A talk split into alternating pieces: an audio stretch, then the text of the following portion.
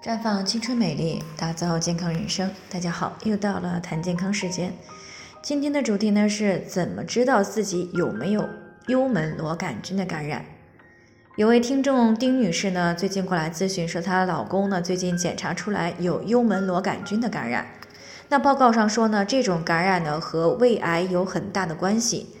而且呢，她也听说这种感染呢会传染，就很担心呢她老公会传染给她，所以呢，她也想知道怎么样才能知道自己有没有幽门螺杆菌的感染。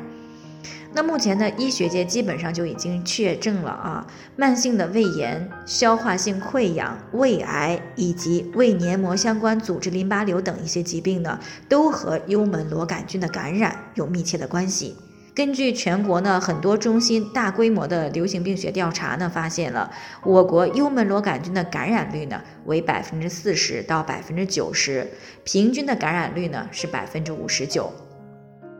那这也就意味着十个人当中呢就有六个人会存在幽门螺杆菌的感染。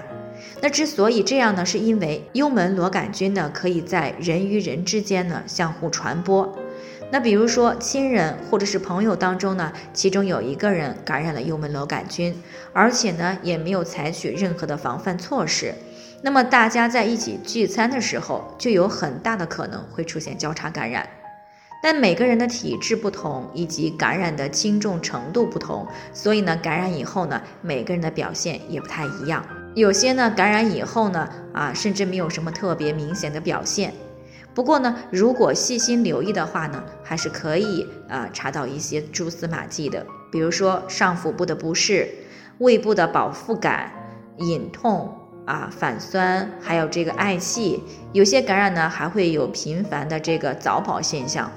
另外呢，还常常会因为胸闷或者是早饱感、腹胀等一些不适啊而不愿意进食，或者是尽量的少进食。夜里呢也不太容易安睡。而且呢，睡后还通常会做噩梦。另外呢，感染幽门螺杆菌以后呢，细菌产生的分泌物呢所带来的臭味儿呢，会通过口腔散发出来，所以呢，口臭也往往是幽门螺杆菌感染的现象。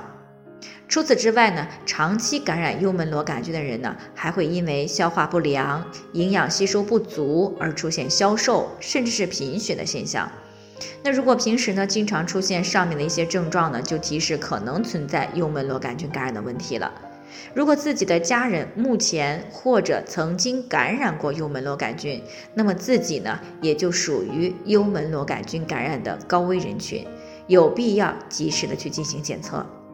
另外，还有像那些工作压力比较大啊，容易焦虑、饮食不规律、经常在外就餐的朋友，也是高危人群。需要定期的去检查是否感染了幽门螺杆菌。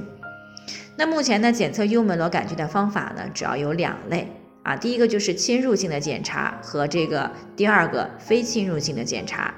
侵入性的检查呢，也就是在做胃镜的时候呢，医生呢通过内镜的前道呢取一些胃黏膜的组织啊进行活检。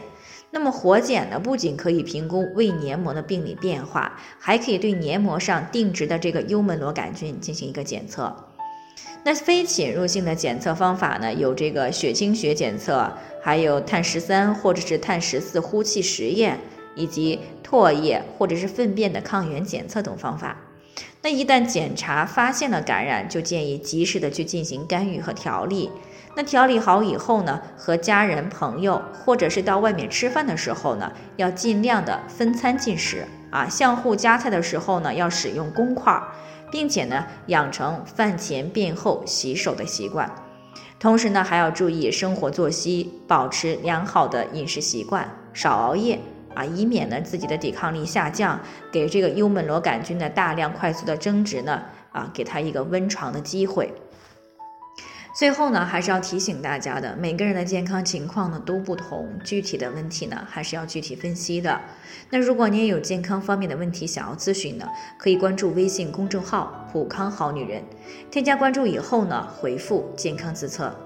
健康老师呢会针对个人的情况呢做系统的分析，然后再给出个性化的指导意见。这个机会呢还是蛮好的，希望大家能够珍惜。今天的分享呢就先到这里，我们明天。再见。